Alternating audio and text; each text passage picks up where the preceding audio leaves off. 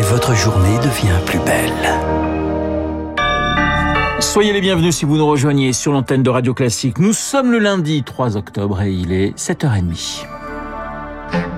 La matinale de Radio Classique avec Renaud Blanc. L'essentiel et l'essentiel présenté par Charles Bonner. Bonjour Charles. Bonjour Renaud, bonjour à tous. À la une ce matin, la rentrée des classes à l'Assemblée nationale. Décalée par le gouvernement pour laisser du temps à la discussion. Tentative vaine d'apaiser car les oppositions sont remontées et comptent bien se faire entendre, Augustin Lefebvre. Oui, les débats ont été mouvementés cet été sur une loi pouvoir d'achat plutôt consensuelle. Là, il s'annonce bouillant. Premier texte examiné ce soir, la réforme de l'assurance chômage.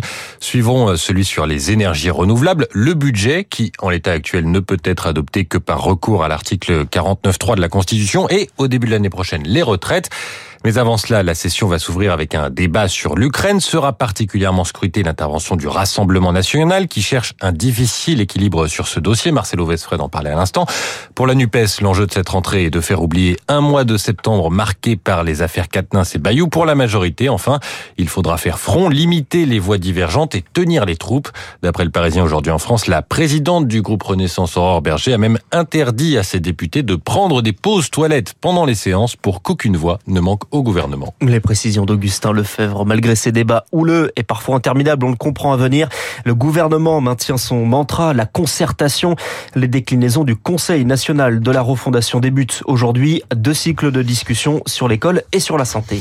La campagne de rappel, Charles, la campagne de rappel de vaccin Covid débute aujourd'hui. Elle est ouverte à tous, mais elle est recommandée pour les plus de 60 ans, ceux qui ont une comorbidité, leur entourage et bien sûr le personnel soignant. Une campagne avec de nouveaux vaccins Les autorités recommandent d'ailleurs une double vaccination Covid et grippe cette saison avec la disparition progressive des gestes barrières. Le retour de la grippe est craint par les médecins dont Vincent Enouf de l'Institut Pasteur.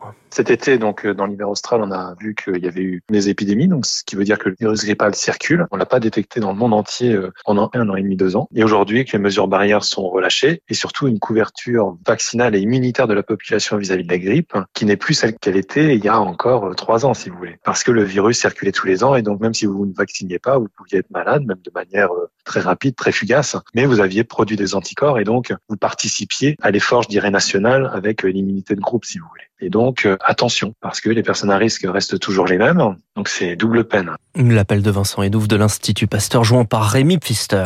Éric Dupont-Moretti, fixé sur son sort ce matin par la Cour de justice de la République. Elle est la seule habilitée à juger les ministres dans l'exercice de leurs fonctions. Le garde des Sceaux est mis en examen pour prise illégale d'intérêt.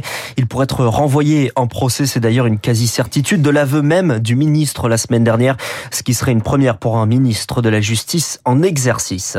Mauvaise nouvelle pour les épargnants adeptes du livret A. Le taux ne va pas augmenter au 1er novembre. La Banque de France l'a confirmé aux Parisiens. Il restera donc à 2% depuis son augmentation au 1er août. C'est le moteur de l'inflation, le prix de l'énergie.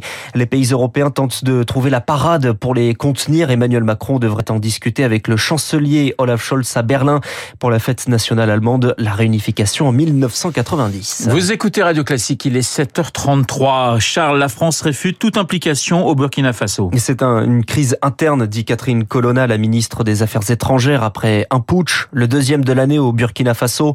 Le lieutenant-colonel Damiba, au pouvoir, a accepté de démissionner hier.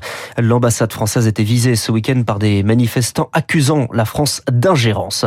C'était un duel attendu. Lula, à 76 ans, est en tête du premier tour de l'élection présidentielle au Brésil. À 48% des voix, c'est 5 points de plus que l'actuel président, le populiste Jair Bolsonaro. Lula, lui-même, ancien président du pays, reste favori pour le second tour du 30 octobre. Sa réaction cette nuit. J'ai la conviction que rien n'arrive par hasard et j'ai toujours pensé qu'on allait gagner ces élections. Et je veux vous dire qu'on va gagner ces élections. À partir de demain, la campagne recommence. On va devoir convaincre la société brésilienne de ce que nous proposons et nous devrons parler aux autres forces politiques qui se sont présentées aux élections. Le combat se poursuivra jusqu'à la victoire finale. Et Jair Bolsonaro, de son côté, se réjouit d'avoir fait mentir les sondages qui lui donnaient à 7 points de moins. Et ces élections au Brésil, eh bien, on va en reparler dans quelques instants, dans quelques minutes, juste après euh, ce journal dans les spécialistes avec euh, Gaspard Estrada. Charles, la saison des prix Nobel est ouverte. Cela va rythmer la semaine pour consacrer les bienfaiteurs de l'humanité. Prix Nobel de médecine ce matin, puis de physique, de chimie, avant de terminer par les deux plus prestigieux, la littérature et le prix Nobel de la paix en fin de semaine. Et Chloé Juel, comme tous les ans, les favoris ne sont pas forcément les vainqueurs. Le Nobel de médecine pourrait bien être féminin, à en croire les dernières prédictions en tout cas. Il y a l'américaine Marie-Claire King pour sa découverte d'un gène responsable du cancer du sein. Il y a aussi l'américano-hongroise Katalin Kariko pour son rôle de pionnière dans les vaccins à ARN messager. Mais il ne faut pas écarter le hongkongais Yuk Ming Denislo pour son diagnostic prénatal qui limite le recours à la myosynthèse. L'an dernier, tous les Nobel scientifiques ont été attribués à des hommes. Et on attend donc aussi beaucoup euh, pour le prix Nobel de Les paris là aussi sont ouverts. L'américaine Joyce Carol Oates, les françaises Annie Ernaux ou Marie Scondé ou la canadienne Margaret Atwood, peut-être une femme donc, même si le français Michel Houellebecq est pour leur favori, juste devant Salman Rushdie. Mais c'est le prix Nobel de la paix qui fera probablement le plus réagir. Des institutions pourraient être récompensées. La Cour pénale internationale ou la Cour internationale de justice sont évoquées.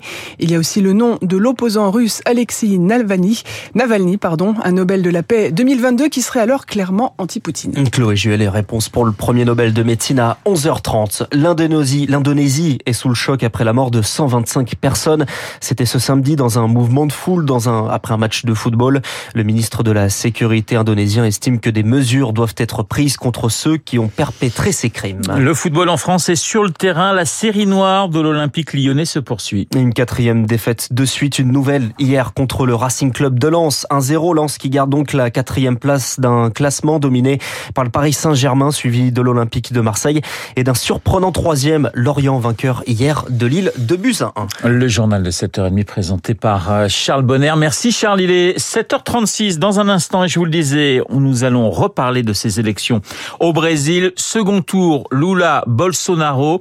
On en parle avec euh, le spécialiste Gaspard Estrada, spécialiste justement de l'Amérique latine.